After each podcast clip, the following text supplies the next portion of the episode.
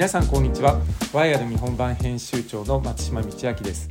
毎週金曜日に配信している東京リージェネラティブフードラボのポッドキャストでは食領域のイノベーションに造形の深い、えー、アンロックス代表の田中宏隆さんシグマクシスの岡田紀子さんと食を起点に私たちの暮らしや社会都市の未来までをも形作る実践や新しいムーブメントの可能性を紹介していきます。今週も田中さん岡田さんよろしくお願いします。よろしくお願いします。第8回のゲストは立命館大学食マネジメント学部食マネジメント学科教授の鎌谷香織さんです。本日はよろしくお願いいたします。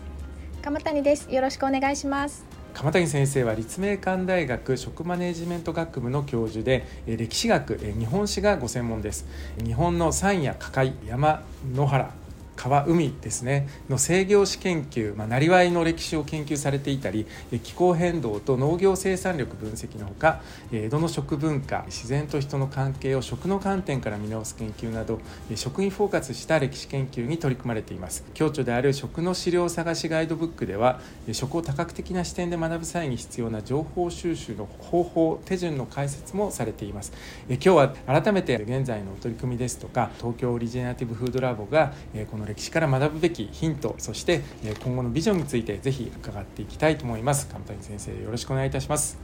よろしくお願いします。えー、改めてあの少しご紹介させていただいたんですが、鎌谷先生、今取り組まれているこの自己紹介をちょっと兼ねてあのまずは少し教えていただけますでしょうか。私は立命館大学食マネジメント学部という少し変わった名前の大学のところから来ているんですけれども食マネジメント学部という学部はあの3つの領域食を経済的な視点文化的な視点それからテクノロジー的な視点という多角的な視点で、まあ、総合的に学ぶというところででそこのところで私はカルチャー領域の中で特に歴史学を教えるという、まあ、そういう仕事をしております。まあ、研究の、まあ、特に注目したり興味を持っているっていういうところはもともと私は江戸時代の歴史についての研究をしているんですけれども歴史というのは今現在から過去を見てみるっていうとその分からないこともすごく多いわけですが未来だって今から考えてみると現在から未来の視点で見てもやっぱり分からないことが多いわけなので、まあ、過去を調べるっていうことは割と未来を考えるっていうこととすごく似ているなっていうことを思っておりまして江戸時代のいろいろな出来事を研究しながらそこから分かった知見をこう未来に向けて考える材料にできたらなっていうことを考えております。で最近の特に注目しているのは調味料の地域差というものがどういうルーツどういう原点でそういう地域差が生まれてきたのかっていうことを調べています。でまあ、それがまあいつかこう将来的に日本の皆さんが味のま好みとかそういうことを考える時に自分がどういうルーツで育ってきたかっていうことと関わっているのかっていうことを知ることができたら、まあ、自分のこれから伝えたい味とかそういうことも考えれるんじゃないかっていうようなことを思っています。また最近は、まあ、過去の食文化というものを未来にどういうふうに伝えていくかっていうことを、えー、考えるために、まあ、和菓子の文化をどういうふうに未来に伝えていくかっていうことにも興味を持っております。ありがとうございます。めちゃくちゃ多彩な研究をされているということは今判明してもうどこからお伺いすればということなんですが。岡田さんいかがですか？まずその食を起点にしてやっぱ歴史を見ていくっていうことっていうのは私たちってあんまりやってきてないのかなというふうに思いましてやっぱり学校教育では歴史っていうのは政治というかなんかそういうところを結構中心に何があの起きたのかって割と大きな出来事っていうのをずっとこう見ていくっていう感じだと思うんですけれどもやっぱ食を起点にこの歴史を見ていくと結構その人の生活というか今先生まさにおっしゃったその調味料？調味料ってすいませんちょっと素人な質問ですが過去から遡ってきて今までなんかどういうふうにこのなんか使い方がなんか変わってきていてなんかそれってそれの意味するところってなんかどういうことになるんでしょうか？調味料って今私たちって台所の中にたくさんあると思うんですけれども、まあ、その調味料の歴史っていうのを紐解いてみると、まあ、最近できたような調味料とか最近海外から入ってきたようなものもあれば日本から古くあるものもありますが一口に醤油といってもいろんな種類がありますし地域によっても味も違いますしまたそれが古い時代になったら作り方っていうのも変わってくるのでどうしても今と昔とは違うっていうことになります。ですのでなかなか今と昔っていうところで言うと同じ味付けだったのかどうかっていう実はあの大さじ何杯とかっていうようなそういう考え方も近代になってからですので、江戸時代の料理本にはどれぐらい入れたのかっていうのがなかなか書いていないので、結構想像しながらいろんな組み合わせを作ってみて当時の人はどういう味付けを好んでいたのかなっていうようなことを、まあ、考えたりするのも結構楽しいです。うん。あ面白いですね。歴史の教科書でいうとこう本当胡椒みたいなもう世界史の枠組み全体を変えちゃうような大きな香辛料もあったし唐辛子のように唐辛子使う国とかって国民食のように言ってるけど、割と歴史は、ね、そのコロンブスの交換以降だったりとかっていうあの本当にそういう意味では世界史そのものなのに岡田さんおっしゃるようにそれが歴史に書かれてない。ある有名な歴史家がその歴史っていうのは歴史書に書かれてないもの全てだみたいな言い方をしてるものがあって、うん、そう結局なんか嫌なこととか戦争とか、まあ、地震とかそういうことしか歴史の教科書って残ってないんで1492年コロンブスが新大陸を、まあ、に到達して、まあ、そこから本当に例えばじゃがいもとかなんとかって、まあ、食料が大航海時代に一気にこう大陸を全部こうぐるぐる回るようになった後でだからなんか現代ってこうそういう意味ではこう一見調味料とかもどんどんどんどんフラット化していくようなイメージがあるんですがなんか実際ってどうなんでしょうか？その多様化しているのか世界はだんだんみんな同じもの使い始めてるのかとかってなんかどうご覧になってますか？調味料に限らず食べ物と人間の距離っていうのがやっぱり時代を新しくなるに従って変わってきていますね。私たちが例えばいちごを食べたいっていうふうに思ってもこの月でしかこの3月しか食べれないかっていうとそうではなくてみかんだって何月だっていうその季節感とかもちろん今私たち季節感大事にして初物を買ったとかそういう楽しみ方とか旬の季節に食べたいとかありますけど別に旬じゃなくても1年間手に入るような世の中に私たち今いますけれどもほんの200年前とか旬とか初物っていうのがもっとその当時の人たちにとっては貴重でやっぱりその時期以外には手に入らないっていうところがあったんですね。だから調味料に限らずやっぱそういう食材とか食べ物とかを求めるっていう気持ちとそれが手に入るっていう現実っていうそういう意味合いにおいては今と昔ではやっぱり違うかったと思うんですね。そういうことを考えると昔の人たちの方がやっぱり食べ物に関する思いっていうのはすごいあったんじゃないかなっていうようなことを考えていてなので今の価値観で当時の人たちの食生活っていうのを見てはいけないなっていうのをいつも気にしながら考えています。私たちもこの食のテーマを扱っていく時にその中でやっぱりよく出てくる言葉が「なんでフードテックって必要なの?」っていう時に、まあ、大きくあの2つの理由があるよねってことを話すんですね。で一つはあの食に起因する社会課題フードロスとか、まあ、最近ですとプロテインクライシスとか自給率の問題とか健康課題とか解かないといけないよねとでそれに対して新しいそのテクノロジーが求められるねっていうお話もあるんですがもう一つあるのが食の多様な価値というものがあって戦後ですかねあの食料がない時代にあのどうやって人々に安くて美味しくて健康で社会進出を促す時にも時短の調味料とか家電とか出てきて、まあ、世の中がそういうふうに広がってきた時にでも改めて振り返ってみるとなんか食の多様な価値があって食を通じて人がつながるとかもう少しあの食べ物自体からまさにあの今先生が言ったですね季節を感じるとかそういうところにまた戻ってきてると。新しいというよりも今まであのあったものだよねみたいな話をしているんですけれども今のお話だと昔はあの食に対する思いが強かったというのは生活の中でお腹を満たすということだけではなく人生を豊かにするようなものだったとかやっぱり食の多様な価値ってむしろ昔の方があったのかなというふうに思ったんですけども人々はなんか食というものの価値を昔はどういうふうに捉えていたのかっていうのは先生の研究の中でどういうふうに見られているのか教えていただけると嬉しいです。そうですね食の価値っていう意味ではやはり食を単なるお腹を満たすものっていうことから楽しみっていうふうに変えようと思うとやっぱり社会全体がある一定の水準に達していないとそういう余裕って生まれないわけですね。はい、でやっぱり江戸時代っていうのは流通もすごく発展してきますしあのいろいろな遠くのものが入ってきたりあるいはあ何かを育てる時の肥料っていうものもすごく発展してきたりとかいろいろな発展の上に人々の食の安定とか食を楽しむ余裕っていうものができたと思うんですね。はい、でちょうどその食の余裕とか食の楽しみ方っていうところで言いますと私は2年ぐらい前から学生たちと一緒にもどき料理の研究っていうのをやっています。でもどき料理というのはあの違う食べ物を違う食材で似せて作るっていう料理なんですね。で私たちはそれを研究する前はですねもどき料理っていうのはこうまあ、一番有名なのはうなぎもどきって言って豆腐とかごぼうとかを使ってうなぎ風に作るっていう料理なんですけど、まあ、そういったものが有名だったのであの当時の人たちはその高級食材で食べれないものを違うものでもどいて食べるっていうことをやってるんだろうなっていうふうに思ってそう思いながら研究を始めたんですけど実際それを研究してみるとその高級食材を安い食材に変えるっていうだけのもどき料理ではなくて楽しみながら違うものを使って違う料理を作るっていうそういったもどき料理が非常に多いことが分かったんですね。それ江戸時代ですよね。そうですね。だから料理本見てみるとめちゃめちゃたくさん出てくるんですよ。そうなんですか。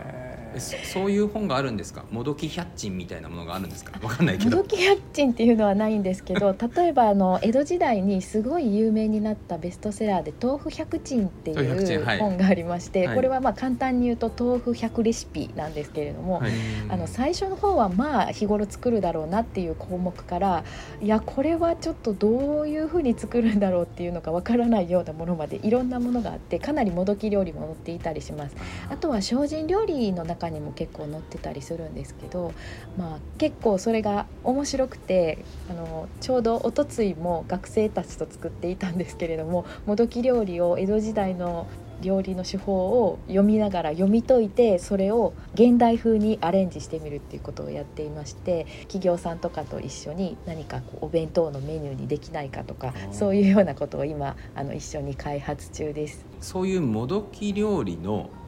なんか歴史というのはあの結構日本に特有のものなんですか？それともなんか他の地域でもあったのか？あの結構江戸時代ってものすごく循環型であのいろんな食文化が発達したというのは聞いているんですけどそういうのってあの日本にすごい特有なことだったのか？世界でも同じようなことがあるのかっていうのはどうなんですか？そうですね。もどき料理はアジアの方でもかなりあの、はい、もどき料理っていう名前ではないんですけどい。わゆるもどき料理っていうのは、アジア各地にもあって、はい、私たちがその学生と一緒に学会発表とかでもどき料理のことを発表すると割とその文化人類学の海外のことを研究されてる先生からあそれは海外も昔からやっている事例が多くあるので研究比較してみると面白いよっていうようなアドバイスをいただいたことがあります。そしてまあやっぱり精進料理っていうのはあのね、宗教で動物性のものを食べれないっていうところで、えー、何かをもどくっていうところに来ていますのでやっぱり仏教が浸透している国でもやっぱりもどき料理っていうのはあるんじゃないかなというふうに思っています。鎌倉時代に禅が入ってきて、割とこうお肉を食べないよっていうことで、うん、なんとなくこうもどき料理とかがあるのかなとかやっぱり台湾とかってものすごくその、まあ、いわゆるだからビーガンの人でも食べれるようなそういうのがすごい文化が発達してるのも仏教の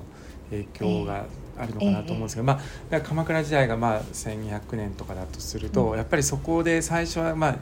半分必要というかもしかしたら修行みたいなものもあったかもしれないけれども、やっぱりそれが江戸時代になるともうななある種の過剰さを楽しむじゃないですけれども、もうなんかレシピ100個ぐらい作っちゃってっていうなんかもうだから食じゃなくてもう本当に文化にそれがなっていくっていう江戸のこう豊かになったからこその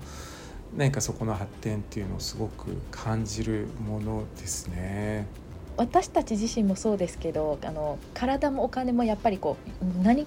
かも余裕がない時ってその食を楽しむっていう風な気持ちには切り替えれないと思うんですよね。そういう意味ではそういった料理がねあのもどき料理とかがこう本とかが売れるっていうことはそういうものを楽しみながらそれを挑戦してみようっていう人とかもいるっていうことを物語っていると思うのでぱりこう安定と余裕ですね。前回実はこのポッドキャストで近藤秀則さんっていうオリジナリティブなアーバンファーミングをアートなんかを絡めながらやってる方ご登場いただいたんですけどその時面白かったのが そのまあリジェネラティブとか、まあ、サステナブルみたいな、まあ、サステナブルってもうずっと言われているんですけれどもなんかそれをこう正しさみたいなもので出すんじゃなくてそれがこう粋であるっていうことがポイントなんですみたいなことを言っていてそれがすごい良かったんですけどまあ粋って言えばもうまさに江戸で。まあ、なんかその初物とかをこう食べることってやっぱ粋だまさに季節そのものを食べてるみたいなものなのかもしれないんですけど今の感覚で昔の人がこうだったに違いないってやるのが一番結構危ないみたいなことがあってその昔の人がにとってその粋とかその粋の文化が根付く江戸でのその食って粋ってどういうものなんですかね？その食と関わってくる時に。粋だなっていうのは今私たちが見てそういうふうに思うっていうところがあって当時の人たちがどれぐらいそういうふうに思っていたかっていうところは考えないといけないとは思うんですね。でも一方でやはり江戸時代においても江戸の町っていうのが先進的な文化にしてもいろいろなことがまあ最新の町っていうような理解はありました。でそういうことが分かるのはですね江戸時代の書物で森貞万光という有名な書物があります。でこの書物は江戸時代の最後の方に書かれた書物なんですけれども北川森貞という大阪出身で大人になってから江戸に引っ越した人なんですが、うん、この人があの江戸と京都と大阪の3都の衣食住のいろいろなことを全部比較するっていうことを書いているという書物なんですね。そんな本があるんで、ね、それを見ているとやはりその、まあ、着物とか着物の柄とか、うん、まああの手ぬぐいの巻き方とかもすごい細かいところまで書いているんですがそれを見ているとやはり江戸時代の最初の方は都市っていうとやっぱり京都の文化っていうのがリードしていて、まあ、そういうところにこう習っていくっていう感じなんだけれども最近はその江戸の着ている着物の色とかそういうのが一番おしゃれっていうか今風に言うと、あのそういうようなことをやっぱり書いてあったりしてトレンドというかそういうものの中心っていうのが江戸っていう風に移行していったっていうことがそこでわかるんですね。そういう意味では当時の人たちも江戸に、まあ、憧れるっていう意味ではないですけれどもやっぱそういうところに注目していったのかなというようなことは思っています。まあ、ただそうは言ってもですね江戸が粋であり続ける理由ということは江戸が都市として見られるっていうことがまあ、前提になるわけですよね。じゃあやっぱり江戸とか大阪、京都が都市というふうに見られるっていうことはその江戸とか京都大阪を支える地方があってこその、えー、都市っていうのが成り立っているところがあって特にまあ今と違って、まあ、流通の在り方とかもやっぱり違いますのでやっぱり地方の元気地域のいろいろな力技術そういったものの発展が都市を支えたっていうふうに思っていますので江戸を見るっていう時は同時に地域との関係性を見るっていうことがすごい重要だと思っています。まあ、今でこそ、まあ、東京にいてでさらにその地方都市に行くっていうのは、まあ、いろんな交通手段もあって簡単ですし、まあ、さらにこういろんな手段で行かなくてもコミュニケーション取れるっていう時代ですけれどもいやもうちょっと遡って考えてみると例えば江戸に住んでいる方々にとって他の地域っていうのはどれほどの距離感を持っていたのかななんか参勤交代みたいなイメージはすごくあるんですけど。距離感でいうと確かにその昔は高速道路も飛行機もないので当然歩くか船に乗るかっていうことになるので距離っていう意味では実質やっぱり距離はあるんですね、都市と都市との間とかも。ただ1日に歩く量とかですねどれぐらいの距離が遠いと感じるかっていうのはやっぱり今の人と昔の人ではやっぱり違っているんですね。なので80代90代の方のお話とかを聞いていて何時間もかけて買い物に行ったとかあのパーマをかけるのに4時間ぐらい移動したとか、そういうのが普通に話に出てくるんですけど今私たち美容院に行くのに4時間とかええー、っていう感じですよね。だからやっぱりね当時の人たちね結構歩いてくとかっていうのがそんなにあの、まあ、しんどいことはしんどいんですけれども私たちは自動車とかがあるのであの歩くのかってなりますけど、まあ、当時の人たちにとってやっぱりそれが普通なのでそれで考えるとやっぱり距離感っていうのは今のやっぱり感覚で見てはいけないなっていうふうに思っていますね。今から見るとその江戸の都市ってすごいサステナブルだったっていうふうにまあよくこう例として挙げられてると思うんですけれどもなんかそもそも あのじゃあ当時の人たちはこれサステナブルって考えてやってたのかどうかっていうのもありますし実際先生今から見てその江戸はサステナブルだったのかどうかってどういうふうにご覧になってるかとかそれどういった人々によってそれがこう形成されていったのかとか、まあ、なんか特に食回りっていう意味ではどういうふうにご覧になってるでしょうか、はい特に食のこの学部に来てからサスティナブルっていうところの特集で江戸の食文化っていうのでコメントを求められることっていうのが結構増えたんですけど、うん、その度に私がコメントすると「うん」っていうふうになってしまうことがあって それは何かというとですねあのすごいサスティナブルですよね江戸時代はっていうふうに言われるんですけれども、うん、まず一つに当時の人たちはサスティナブルっていう言葉を知らないんですね、うん、循環型の社会っていうのがすごくいい社会なんだっていうような考え方自体もあのおそらくなかったと思うんですね。なのでサスティナブルだっていうのは今の私たちから見てサスティナブルなんだそういう社会なんだっていう見方があると思うんです。うん、そういう意味ではもったいないからっていう形でいろいろなことをリユースしたりリサイクルしたりしていたっていうふうに今の人が評価しますけれども当時の人たちから見ればそれがちょうどいい暮らしだったんじゃないかなっていう、まあ、身の丈にあったっていう言葉がありますが、まあ、自分たちの生活にちょうどフィットしたなければあの再生産するためにリユースすればいいリサイクルすればいいっていうことが自然と考えられた社会だったんじゃないかなって思うんです。今と違って、うん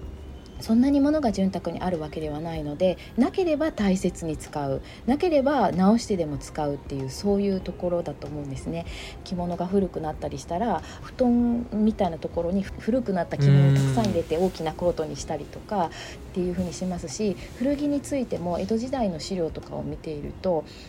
結婚するための婚礼道具とかでも普通にあの中古のところからリサイクルで買ったりとかしているんですね。でもそれがもう普通の社会だったわけです。あの高いものが買えないからっていうよりは、うん、そういうような社会だったんですね。だからまあ食で言うと、まあ、都市で、えー、出された人間の排泄物を農村に持っていてそれを肥料にしてまたそれで作った食べ物を持ってくるっていうようなサイクルもそれがまあいい肥料だじゃあ使おうじゃないかっていうことでやっていますしそれがやっぱり自分たちの生活にフィットした暮らしだったんだと思うんですね。今の私たちから見てそれがあのサスティナブルな暮らしなんだっていうふうに見えるっていうそういうことなんだと思うんですね。なので私はむしろその江戸時代の暮らしを見てすごいサスティナブルで循環的ですごいなっていうふうに評価すると同時にやらないといけないのはじゃあ300年先の人が今の社会を見てそういうふうに思ってくれる社会になってるのかなっていうことを考えなければいけないなっていうことをちょっと考えたりするわけなんですね。すねはい、今のじゃあ現代に生きてる我々がこの今の状態を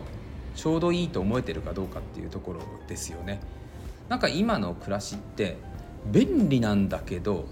なんか違うんだよなっていうモヤモヤ感をあの現代の我々があの思ってしまっているところは僕は多分にあるなと思っていて、でそれをいろんなレイヤーで感じてると思うんですよ。あのいわゆる消費者と言われるですね消費する側の人たちと。でもその人たちは一方で企業に勤めているわけで生産者にもなるわけなんですけども生活してる人たちがやれることがどんどんどんどん手から離れていったことによって何か物事を起こすにしてもお金がないと何もできないっていうようなある種制約条件みたいなところに縛られてしまっていてすごい生きづらい世の中。そうすると必ずお金を稼ぐことは正義だよって。まあ私もそうは思うんですけどもなんかあのそこの呪縛からなんかみんな逃れられなくなっていて当然江戸時代もお金は回ってたと思うんですよ。お金を稼ぐ手段とかも含めて結果的にサステナブルリジェネティブになっているというようなものなんですけども一体この江戸時代と現代のなんか根本的な違いってどの辺にあるのかなっていうのがそれって一体何だったのかなと。いや意外に当時の人の方がもっとクリエイティブだったとかもの作れたとかいわゆる最終的な現象面の違いではなくてなんか根本的ななんか生き様とか人間のなんか持っているケーパビリティ今我々あの拡張人体とかいろんな形でテクノロジーそこを保管しようとしてるんですけど当時の人の方が実は総合格闘力高かったんじゃないかとかそんなふうにもちょっと見えたりもするんですよ。なんか何を目指して生きていたのかっていうところが違いそうですよね。確実に今と昔と違うっていうことは確かにあると思っていて、うんそれはどういう時に感じるかっていうと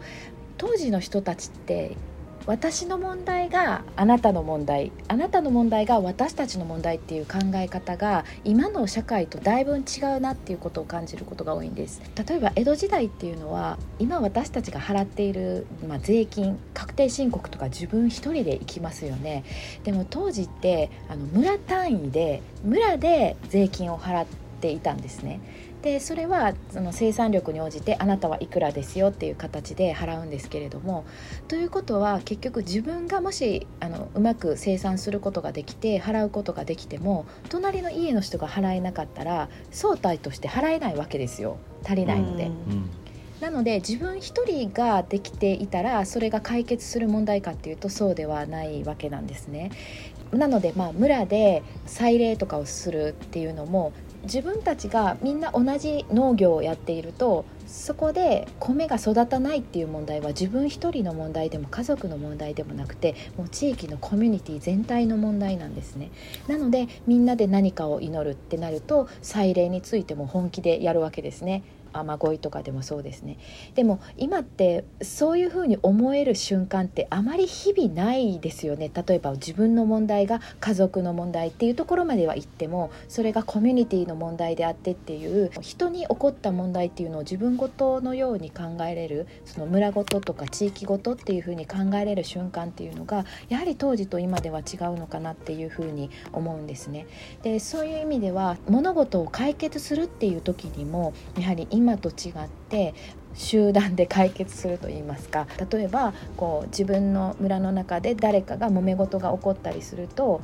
そこの、まあ、村を統括しているような庄屋さんとかが一緒に奉行所に行って徹底的に戦うっていうようなことをやりますし、じゃあその人の戦いの時に庄屋さんが奉行所についていくってなるとその奉行所についていく庄屋さんの交通費とかは全部村で負担するんですね。ですのでやっぱり個人の問題が家の問題であり家の問題が地域の問題であるっていうところが、まあ、直結する。特にこれは農村部では特にですけどあの都市でもやっぱりそれは同じようなところがあって全ての食べることも生活することもあの何かを祈ることもやっぱり全てがその地域で共有しているものが多いっていうところで言うとそこで何か困ったことが起こったりっていう問題がどこか自分ごとっていうのが、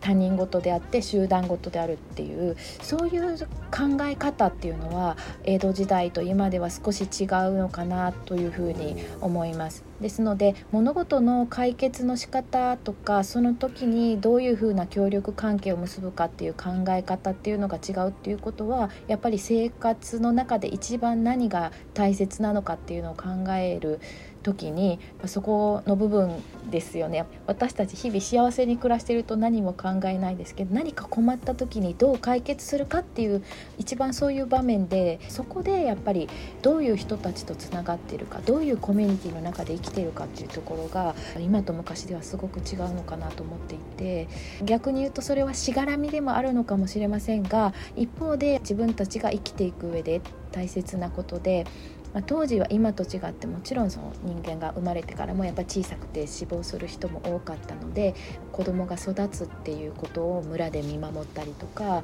そういうような考え方もありましたし私の問題が誰かの問題っていうところですね、まあ、繰り返しになりますがその考え方の違いかなというふうに思います。最近、まあ、企業経営とかを見ていてですねあの、まあ、いろんな経営者の方とかと話している中でやっぱり今のこの日本に完全に欠けているものが一つあるということを先輩の経営者の方から言われて「それ何ですか?」と言われた時にそれはコミュニティだと。昔は地域がコミュニティ化していたけれども核家族化によってコミュニティがまあ例えば都市部とかを中心になると分断していく。でもそれを補完してたのが企業であったと。で企業があの家族的な経営をしていて、ただその80年代ぐらいから欧米の成果主義というものがあのもう鳴り物入りで入ってきたと。でこれはすごいと。で個人のパフォーマンスを最大化させて優秀な人材は引き上げると。でものすごい金持ちを作っていくし欧米型の経営モデルが入ってきたことによって何が起きたかというと日本がそもそも持っていた家族的な経営のスタイルというものが壊れたと。そうするとコミュニティというものが生活圏の中でもなくなり企業サイドでもなくなりそれはもともとアジア系の人たちの強みであったものが実は失われたというようなことを言われてたんですよね。特にまあ日本にはコミュニティをどこで作るのかが重要だっていうことを言っていた話と今あの先生が言った話が私の中でちょっとスパッとはまってあのよくコミュニティっていうとですね現代的な文脈だとなんとなく人が集まってつながる場とか楽しむ場とかなんですけれども納税も含めたコミュニティというとですねこれ経済活動と完全にシンクロしてるというふうに聞こえました、はい、そうすると本来的にコミュニティというものは経済を回すツールでもあるし社会を回すツールでもあるし私はそれは一つのエコシステムのパーツなのかなと思っていて、えー、あの生活する上での生態系なんだなというふうに思ったので。多分食も回していたんでしょうね。そうなんだと思う。そうなんだと思う、うん、そうなんだと思う。だからしがらみももちろんあると思うんですけどね、うん、鎌谷先生の琵琶湖の漁業権みたいな研究なんかを拝見していると共有資源みたいなものをどうやってある程度ルールを決めて翌年ももっと取れるようにしながらでも管理するのかっていう意味ではそのコモンズ的なものなんだなというふうに僕はその研究なんかも拝見していて思っていてワイヤードではあのニューコモンズっていう特集をもう2年ぐらい前にやったんですけれども今の情報通信技術っていうんでしょうか人と人のつながり方もまあまた変わってるのでネイバーフッドなそのローカルなつながりだけじゃないつながりもある時にかつ共有資源というのもその物理的なものだけあのあ例えばね今だったらその環境みたいなもうみんなでその森とか林とか大切にしようぜとかもあるし二酸化炭素出さないっていうこと自体もなんかそれが共有資源だったりして、なんかそういうものをどうやって管理できるのかっていうのをちょっとこう考えるチャレンジングな号だったんですけれども、なんかそういう意味では、まあ、ざっくり江戸とかそのサステナブルっていうよりももうちょっと解像度を上げた共有資源のその管理の仕方みたいなところのヒントは割と現代に持ってこれるものがあるんじゃないかなというふうにこうちょっと期待をしているところが。コモンズでいうとその場の共有とかいろんなものの共有あやふやななその所有関係の中での共有っていうことは本当に江戸時代って争いが多かったんですね。で争いの中でもその争いをどういうふうに勝ち抜いていくかっていうことをすごく考えて何十年も争ったりとかしているんですけれどもやっぱりそういう争いの資料とかを読んでいるとどういうその論理に基づいて自分たちの権利を主張していくかとかその共有しているものを場所とか生態とかをどれぐらいその調べて考えているかっていうのがすごく分かる資料がたくさんあるんですね。でそういう意味では自分たちが生きていくだけじゃなくていろんな人との関係性の中でそれを共有していくっ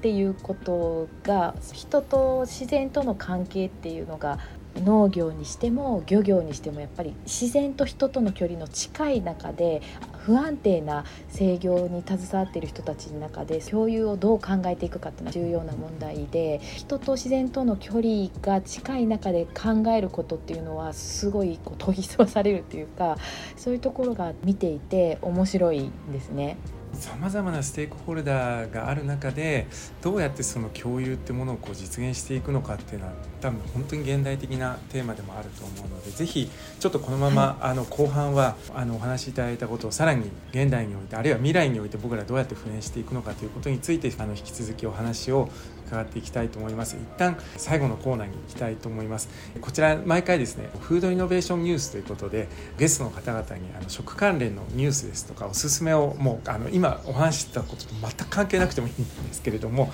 おすすめを紹介していただいてますので浜谷先生が最近気になっていることですとか注目していることについて教えていただければと思います。多分この中ではどういうイベントがありますよっていうのをお勧めするのがいいのかなっていうふうには思ったんですけれども私はちょっと違った変化球で、はい、あのお勧めしたいことをお伝えします。と私はですねモンブランが大好きなんですね。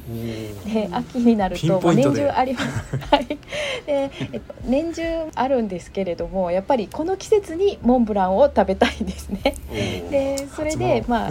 そうなんです。初物ですね。であのモンブランもあの時々やるんですけれどもモンブランに限らずですね私あのいろんな地域で季節限定で売られているお菓子とかをいろんなな店のを買ってきてそれを複数人の人たちで少しずつ食べて自分たちなりの品評会をするっていうことが 結構好きなんですね。でこれを皆さんにぜひおすすめしたいと思っていてすごく楽しいんです。あの自分の知っているケーキ屋さんでケーキを1個買うって結構勇気がいるんですけど、はい、お一つですかって言われるんですけど あの1つだけって言ってあの知っている店全部で例えば8人だったら8人で1人1個ずついろんな店で買ってきてでそれを持ってきて、まあ、ちょっとコロナ禍も少し過ぎましたので少しずつ切ってですねあの皆さんで食べてクリームはこっちが美味しいとかあの下のタルトはこっちだねとかそういうことをやるとあの一つのモンブランよりも複数の楽しみができるのでこれモンブランじゃなくても他のものでも全然できますので利き酒みたいな感じで。はい。あの、はい、おすすめモンブランかと思いきやそのあのセッティングというかええその方法ですね。はい、1回でもう8種類とか一気に食べ比べられる、はい、これ秋の楽しみだと思います。まさにあの何て言うんでしょう。この僕らの根本にある食を通じたなんかコミュニティみたいな話のなんかど真ん中を、ま、鮮やかに。これプリンも楽しいですよ。あ、そうですよね。和田さん確かコーンお好きだったと思うんですけど、コーン発祥そうですね。いろんないろんな いろんな地域のトウモロコシであのちょっとずつ確かに確かに一本を結構何等分にもして、ええ、みんなで食べると面白いなって、え、そんな発想したことなかったです。いやありがとうございます。ありがとうございます。いろいろできそうですね、これ。明日からできる実践方法、ありがとうございます。玉谷先生、ありがとうございます。はい、えー、来週金曜日に配信する後編では、えー、今回のトークを踏まえて、リジネラティブな暮らし、社会、都市へと向かうネクストステップを模索していきますので、続き次回も楽しみにしていてください。今回ありがとうございました。ありがとうございました。ありがとうございました。